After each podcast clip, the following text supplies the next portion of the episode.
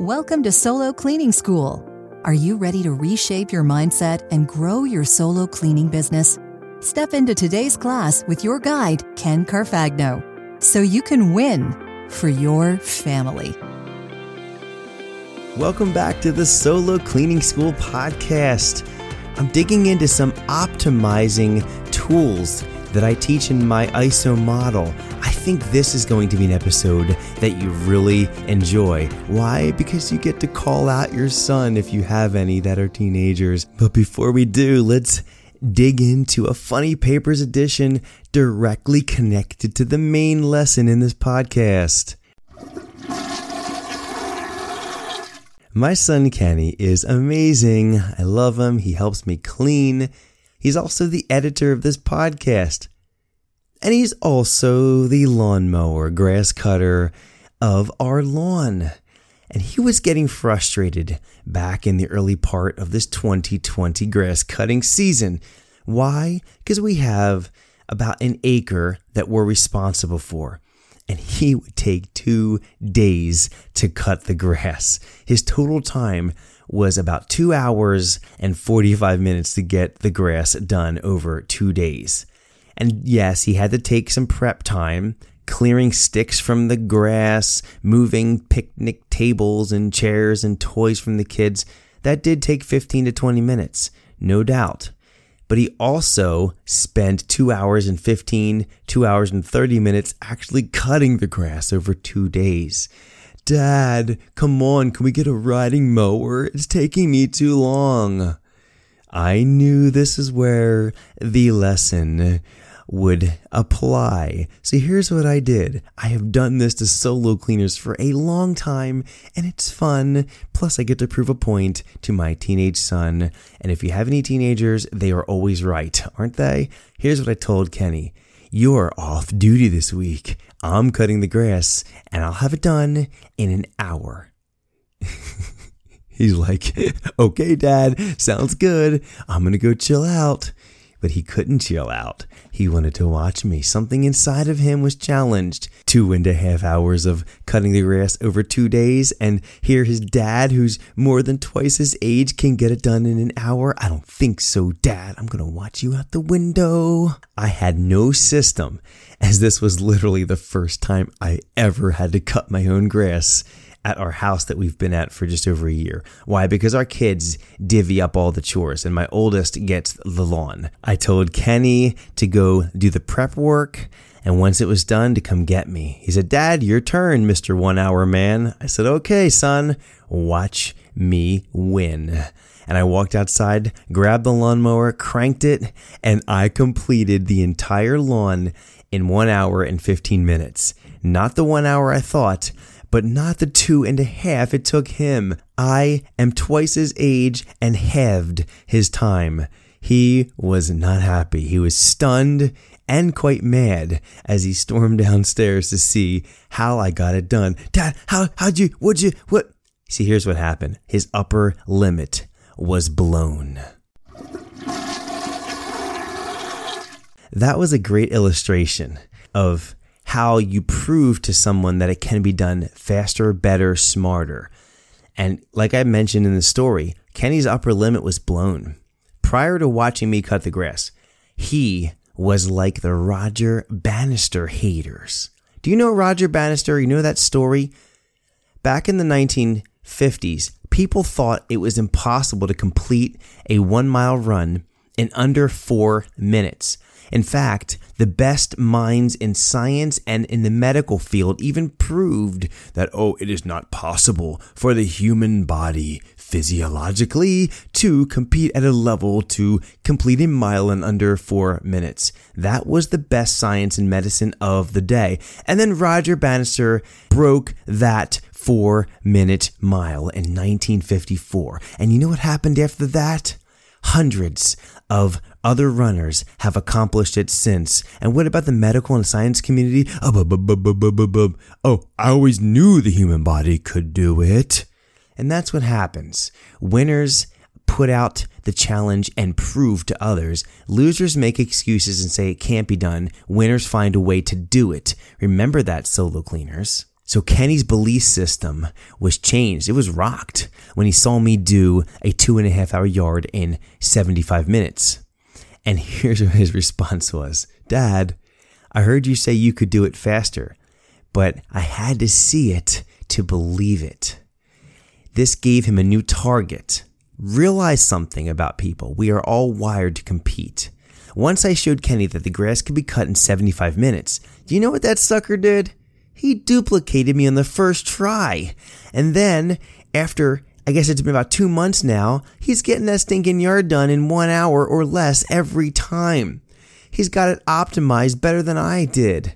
See, my son just needed a new number to shoot for, to beat.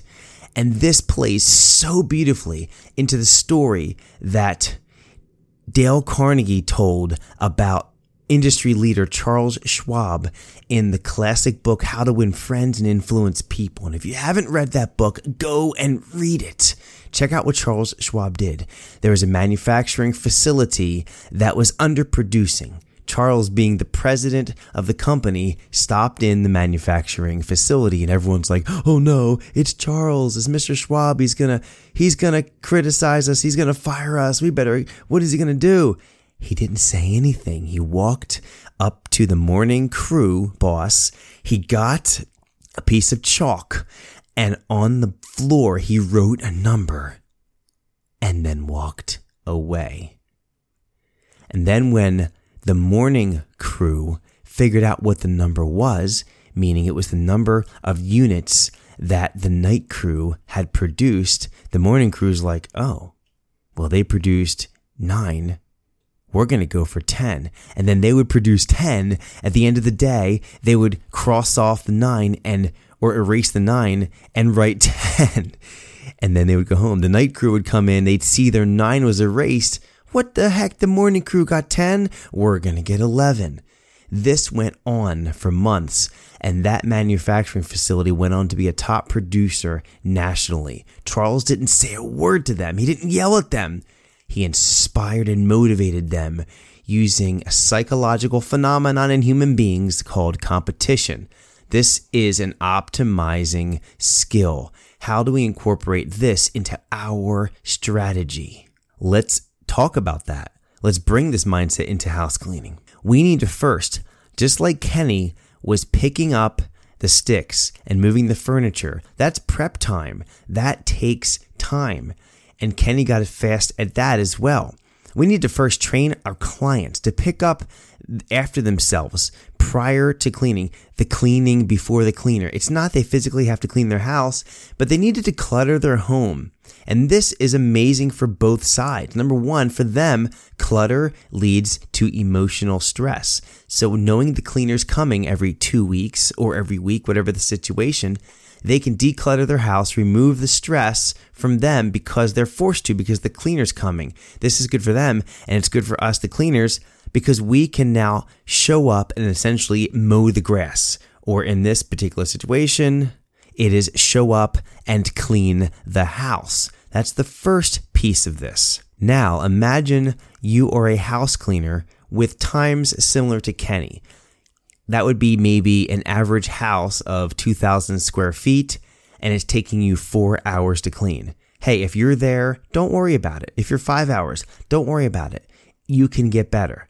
If I taught you through the ISO model, the optimization cycle, the optimizer's toolbox, all of the different pieces in my system, how to shave off one hour from each house.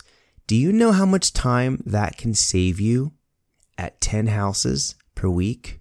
It would be 52 weeks times one hour times 10 houses per week is 520 hours that you shaved off per year. If we fill that time, that 520 hours, with brand new biweekly houses at, let's say, $150 per visit, that's an extra $26,000 in revenue for your solo cleaning business on the same amount of time you were using for 10 houses. Now you have more houses in the same amount of time, creating $26,000 more per year. Optimization is the addition of little numbers equaling a big one. Once my son had the challenge in front of him, just like those workers in Charles Schwab's manufacturing facility, once he had a number that was better than what he was doing, he could either come up with a reason why he couldn't do it, or he could prove that he could not only do it, but beat it. I knew my son was a winner. I knew that he was an optimizer. And that's why he did duplicate my 75 minutes and eventually beat it. This is how optimizing happens. It is absolutely psychological. Yes, you do need to get better physically and physiologically and smarter with your cleaning movements. You will get faster that way. And that's part of my optimizer's toolbox, the system itself. Absolutely. But the mental component is the most important. That's why I say optimizing is more mental than physical. I hope you enjoyed this episode of the Solo Cleaning School podcast. Remember to tune in for the next episode where I have a follow up to this story on Kenny, and I think you'll also like it because I tell how Kenny developed the loser's limp and turned it into something winning. Thank you for listening to Solo Cleaning School. Class is dismissed.